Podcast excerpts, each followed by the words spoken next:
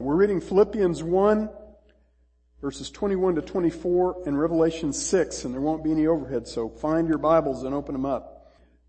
Philippians chapter 1 verses 21 to 24.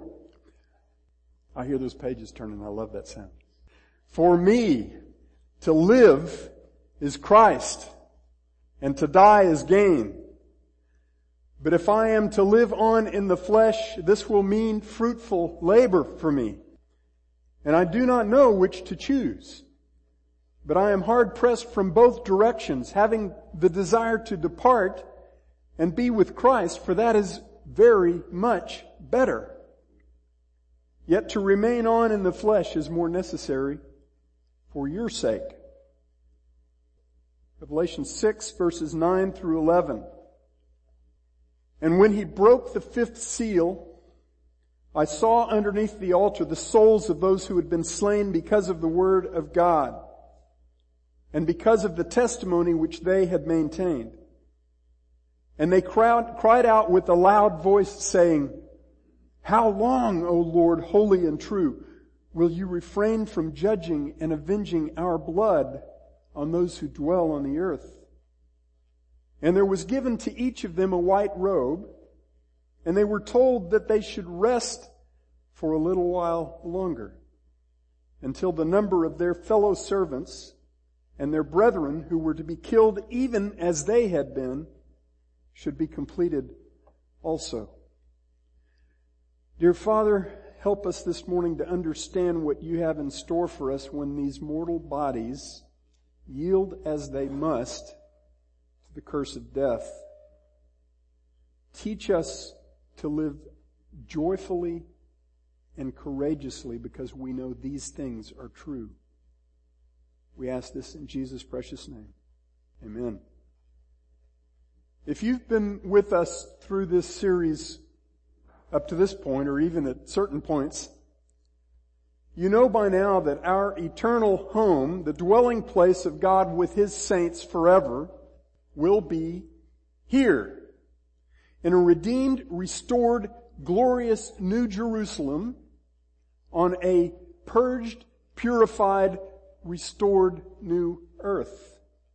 Or at least you know that that's what I and many others have concluded from the passages of scripture that speak of these things. Jesus promised just before he left the first time that he was going to prepare a place for us so that where he is, there we may be also, we his people.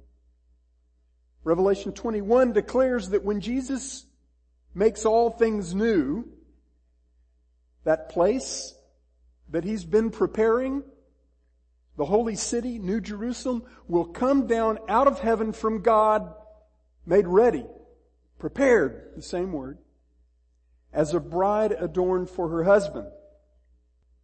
He's bringing heaven with him when he comes and makes all things new.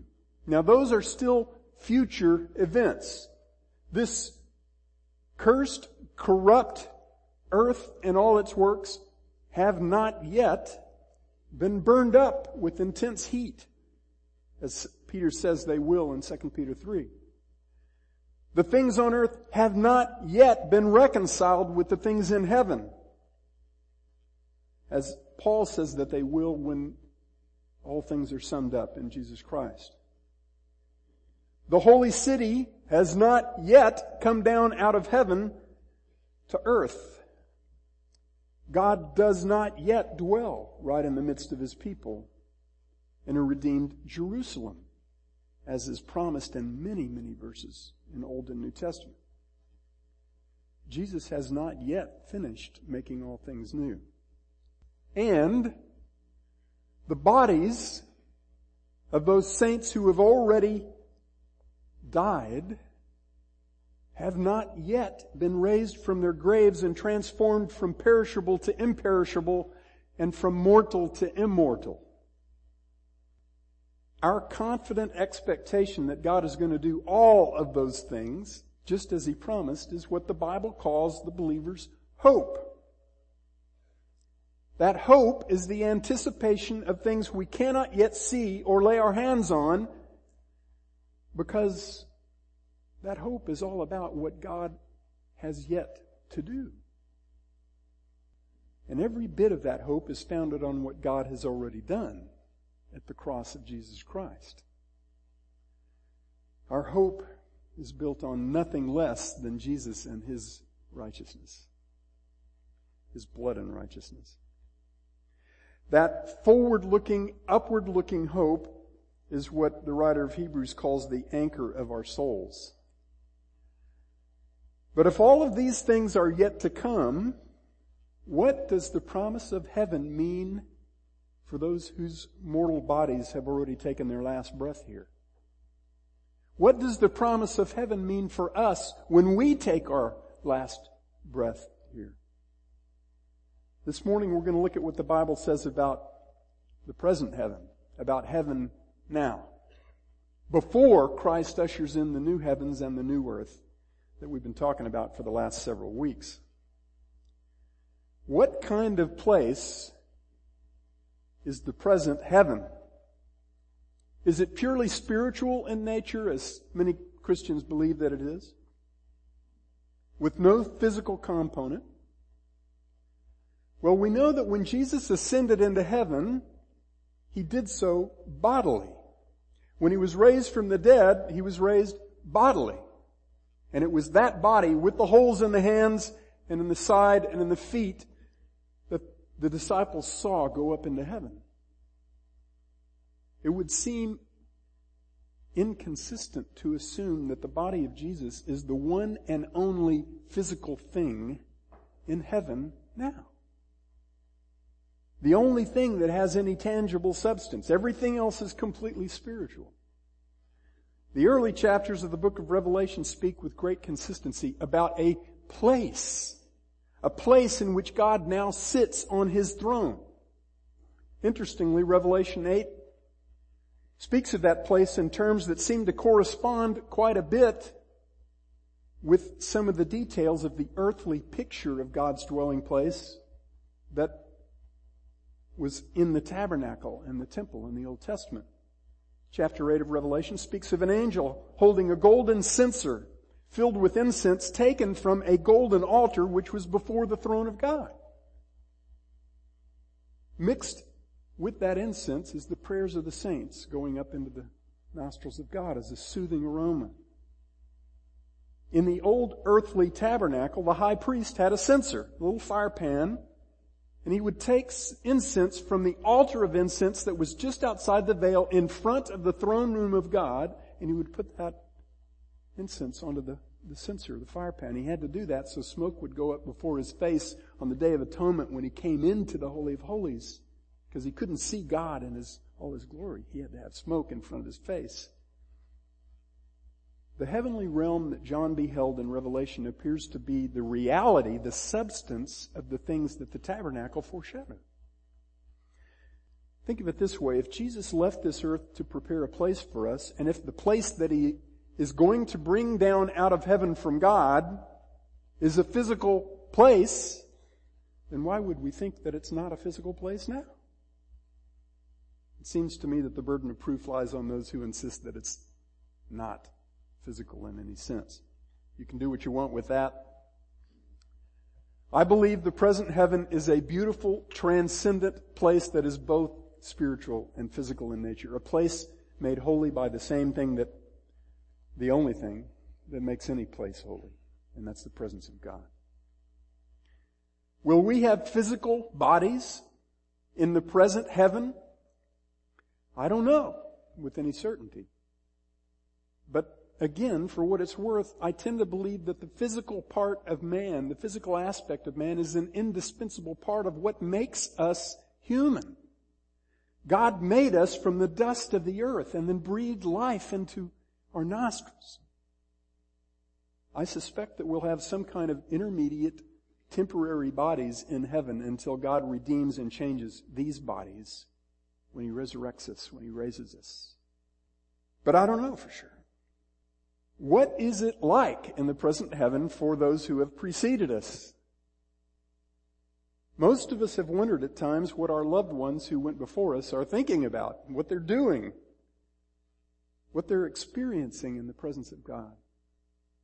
And of course, I'm talking about our loved ones who died as believers in Jesus Christ. We wonder if they know what's going on here.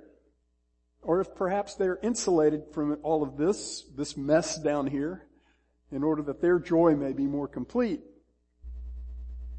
I think that most believers assume that whatever we might imagine about that, about what the saints are doing in heaven now, it's pure speculation that the Bible really doesn't have anything to say about it. But I believe the Bible actually does have some things to say about it.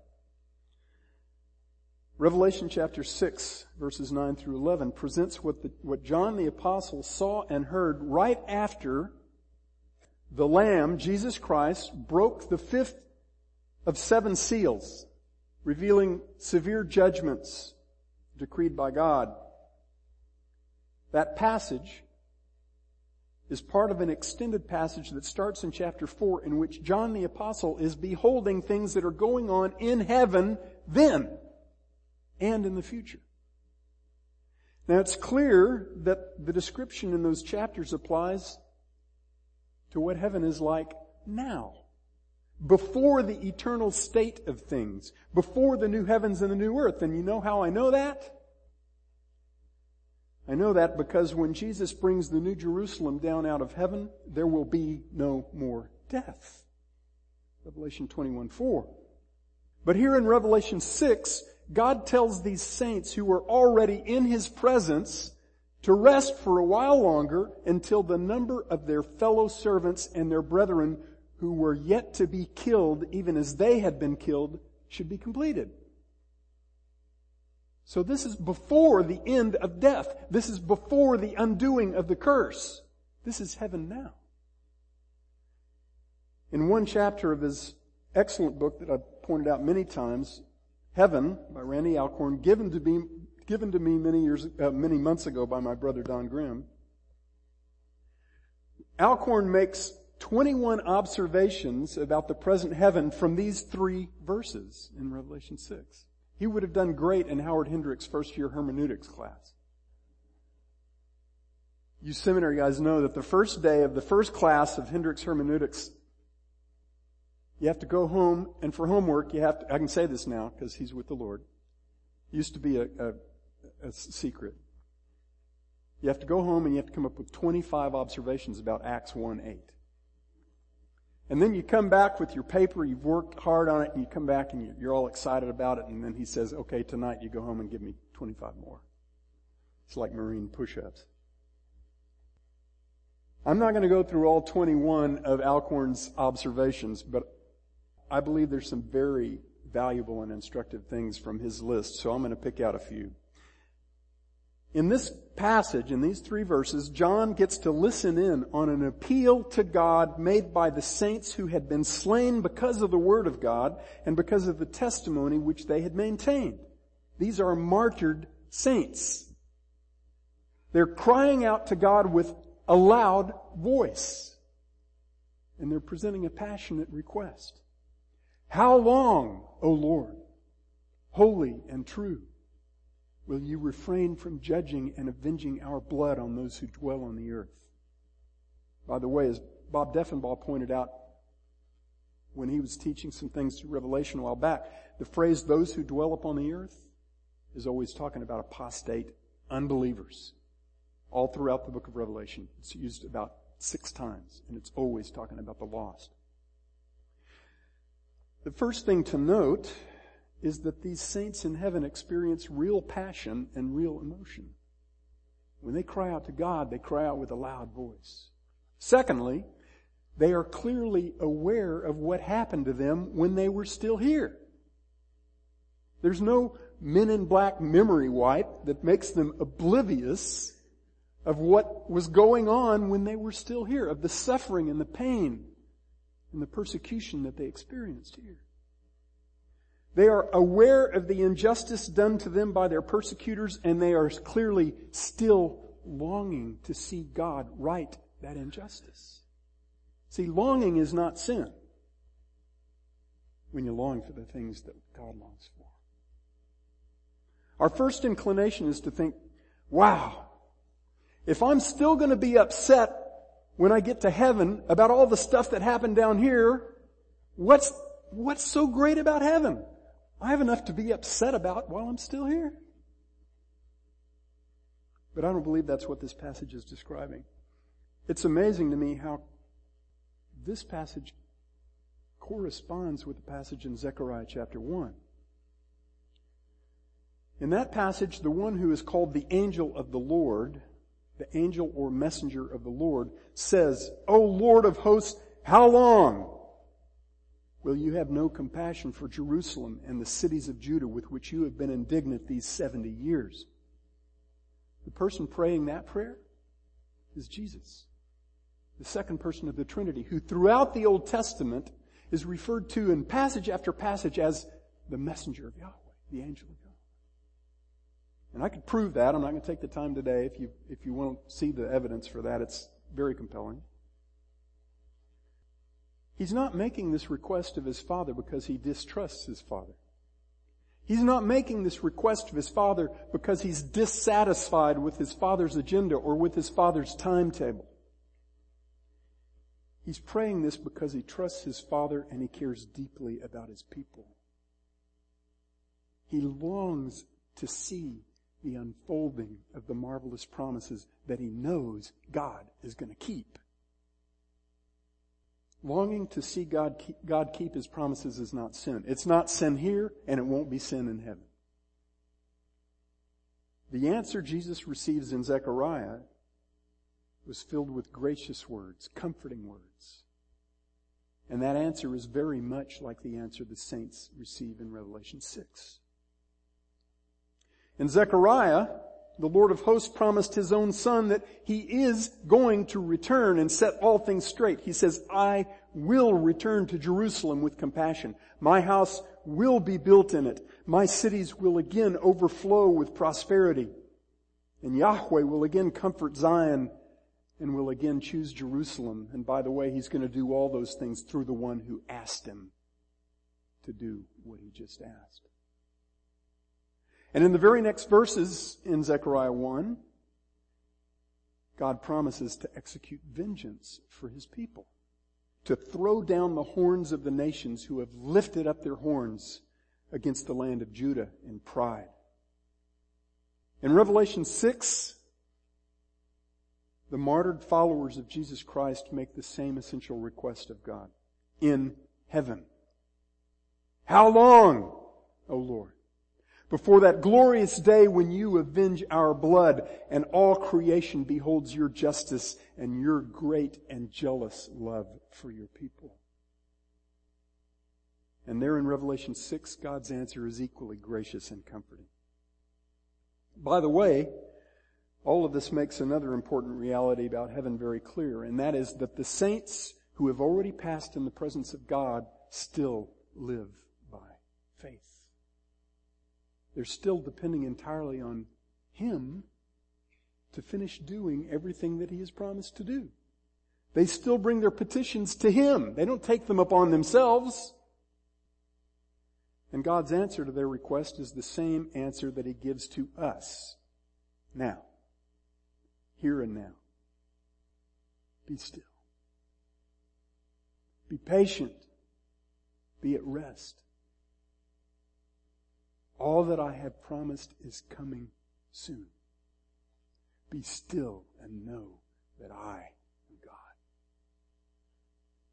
Can you imagine what it will be like to raise your petitions up to God when those petitions are completely free of the impurity of requests for things that don't matter to God? When those petitions will be lifted up to him without any element of sin or selfishness, without any doubt that he will do all that he has promised to do. Beloved, when we're in heaven, we're going to pray like we have never prayed before. When we enter the presence of God, we will not become blissfully ignorant of what's going on down here. Instead, we will become blessedly aware of all that God is doing to fulfill His precious and magnificent promises, to carry out His work of redemption all the way to the end.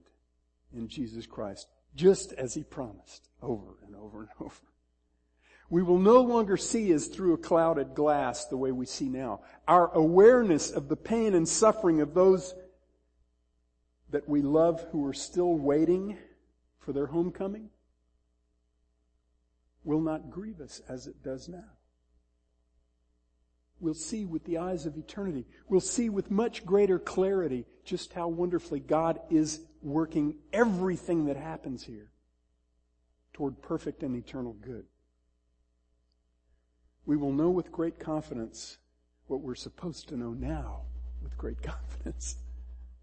That the Lord is not slow about His promise, as some count slowness, but He is patient toward you, not wishing for any to perish, but for all to come to repentance. 2 Peter 3 9. What will remain of all that we and the redeemed of all time have suffered here will be the overwhelming awareness of the eternal weight of glory of which God has made us partakers in Christ. And the contrast between that eternal weight of glory and the suffering that we have faced in this life will make this suffering seem to be momentary light affliction. 2 Corinthians 5. Romans 8, 18. We will behold a glory, His glory, that will make all that we suffered here no threat at all to the exceedingly great joy that we come to know in His presence. Psalm 16. In your presence is fullness of joy. Fullness of joy. At your right hand there are pleasures forever. Some Christians believe that we will be outside of time in heaven, that the passage of time will be meaningless to us. But listen again to God's response to the prayer of the heavenly saints in Revelation 6. They were told that they should rest for a little while longer until the number of their brethren who were to be killed, even as they had been, should be completed also. The saints who are in heaven right now are aware of the passage of time, just as we are. Except the passage of time to them is in the context of eternity. By the way, I believe that everything the Bible says about the new heavens, the new earth, the new Jerusalem, in other words, about eternity, tells us that our eternal home with God will also involve an awareness of the passage of time. Just one little example. Revelation 22, 2 says that the tree of life in New Jerusalem is going to bear 12 kinds of fruit every month. Every month. Sometimes we think that heaven is going to be so otherworldly that there's not anything about it that we can even begin to comprehend here, and I don't think that's the case. Sure, it's transcendent. It's crazy transcendent. It's way beyond anything we can imagine here and now. But there are elements, there are things about our eternal dwelling place that God has made very clear, and we can relate to them. And we can rejoice in them. It also appears from these verses that the saints in the present heaven will have a strong bond with the saints who remain behind, particularly with those who are suffering, suffering persecution for following and proclaiming Christ. In Revelation 6, God encourages the saints in heaven to be patient. And on what basis? Because they're waiting until the saints who are still here get martyred the way they did.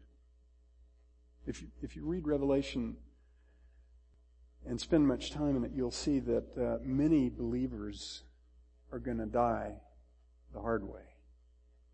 And they're going to die standing on their faith in Jesus Christ. Many, many, many of that multitude that will be in heaven will die the deaths of martyrs.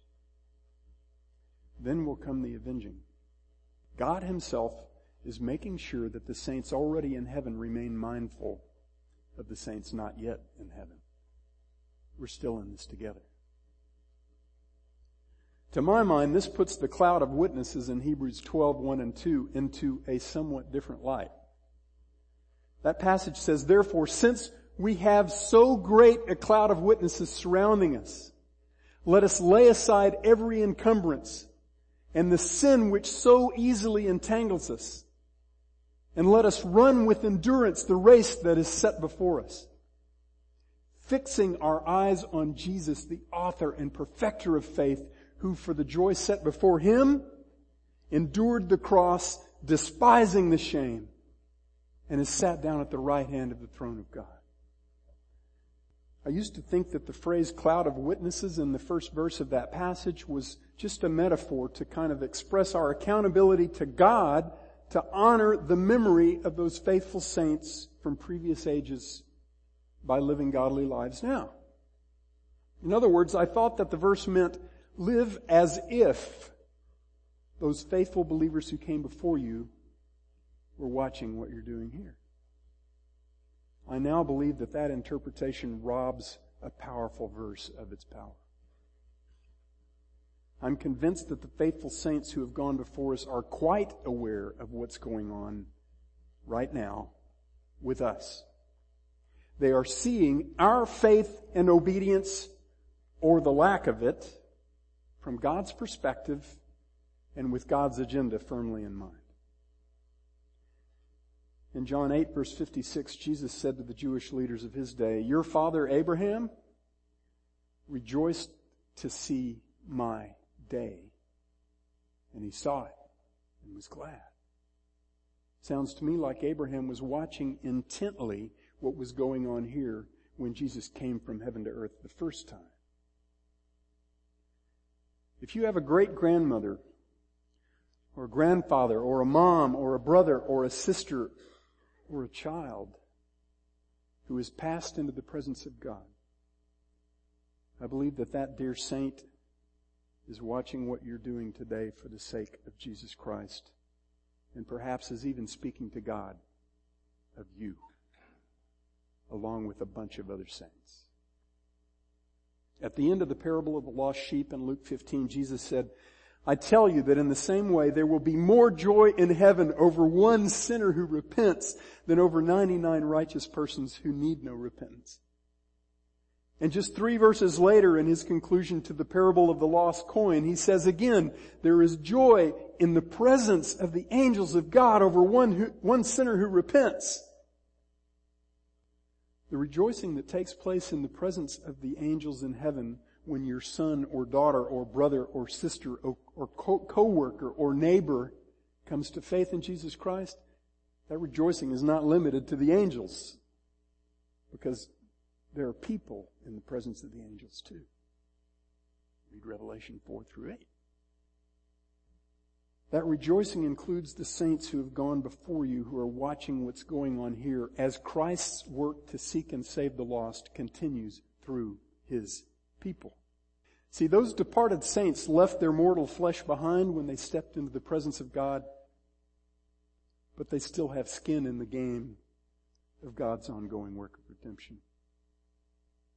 The union and communion that we share with the redeemed people of God includes the redeemed people of God who are already in the presence of God. We are still in this together with all the saints of all the ages, beloved. That's the body of Christ. I should add that the cloud of witnesses is made up of people who served God imperfectly when they were here, just as we serve God imperfectly now. Made up of people like Abraham and Sarah and Lot and Jacob and Moses and Samson and David people whose only real claim to fame was that sometimes they acted in faith, and when they did, God accomplished mighty things through them. Now, that cloud of formerly imperfect witnesses has been freed from the very presence of sin and brought into the very presence of God. They are our fellow forerunners in this great marathon, but they're the ones who have already crossed the finish line. They know what it takes. They know what God is doing with us, and they're advocating for us. Not that we need an advocate before God. They're cheering us on. They're watching us. They're with us. But what is the focus of their attention? Is it us?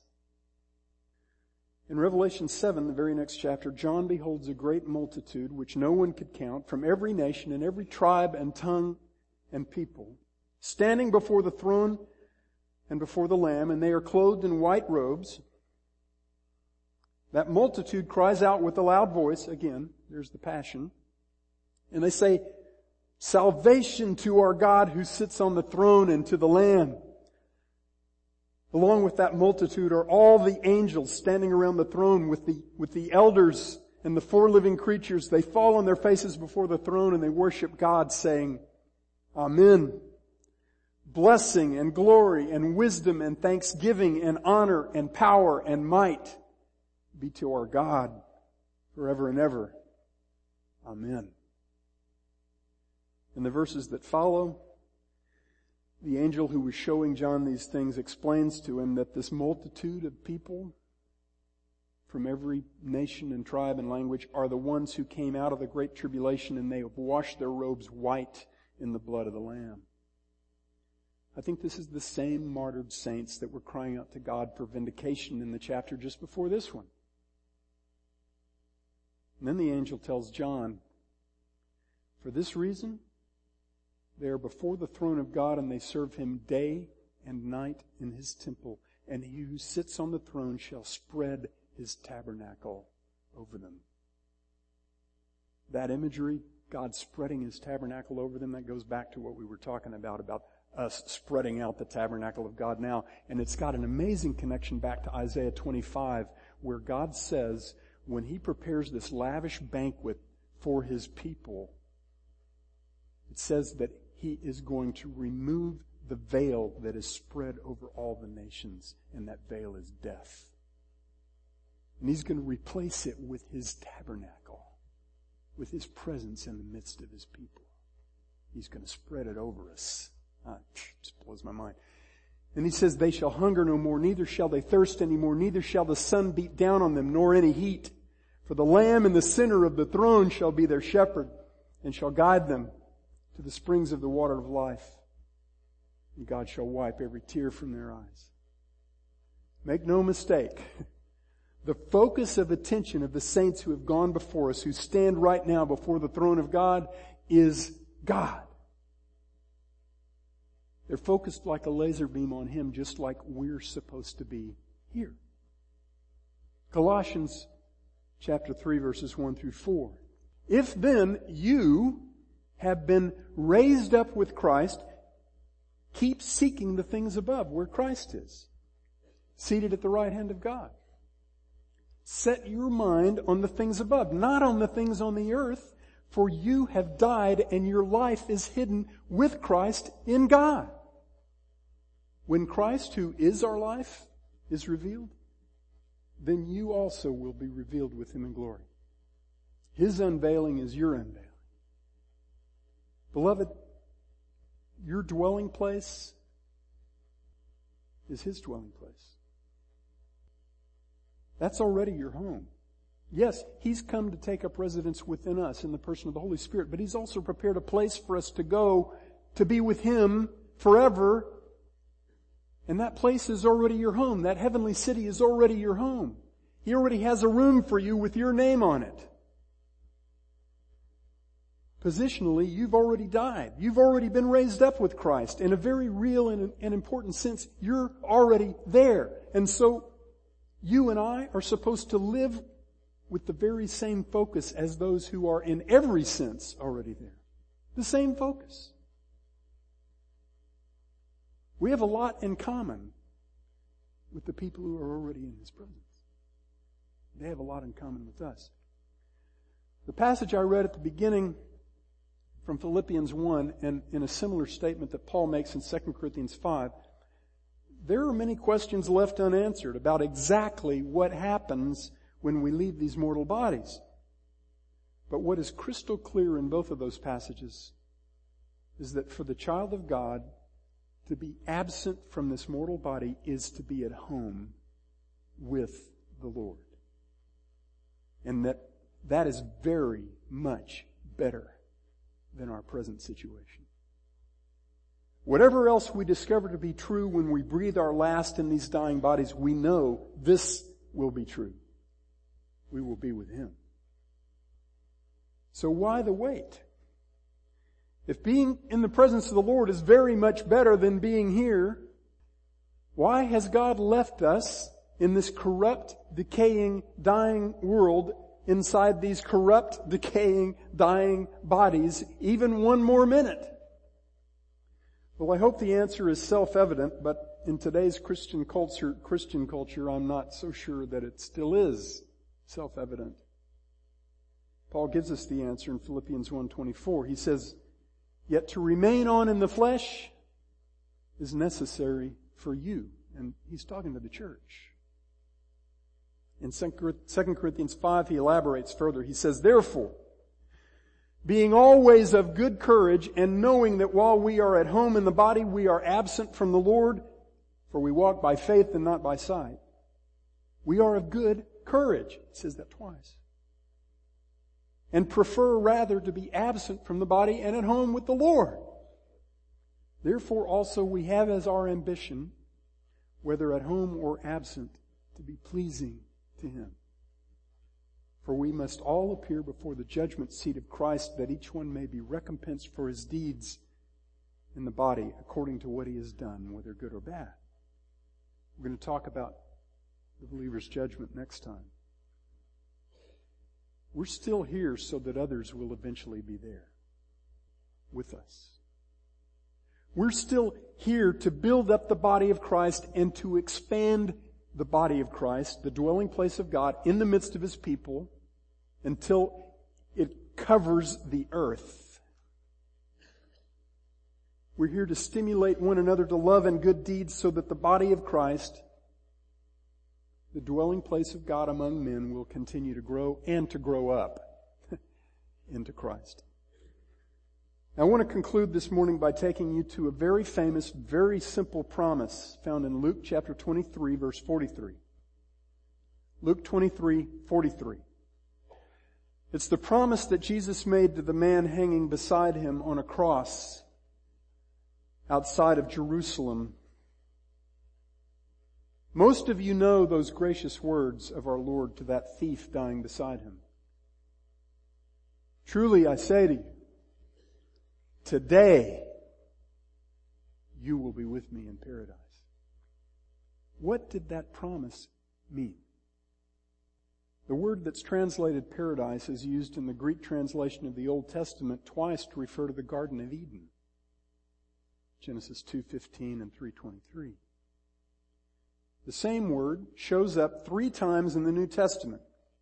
Here in our Lord's promise to the thief in Luke 23, paradise appears to refer to the present heaven, the place to which those who die in Christ go now.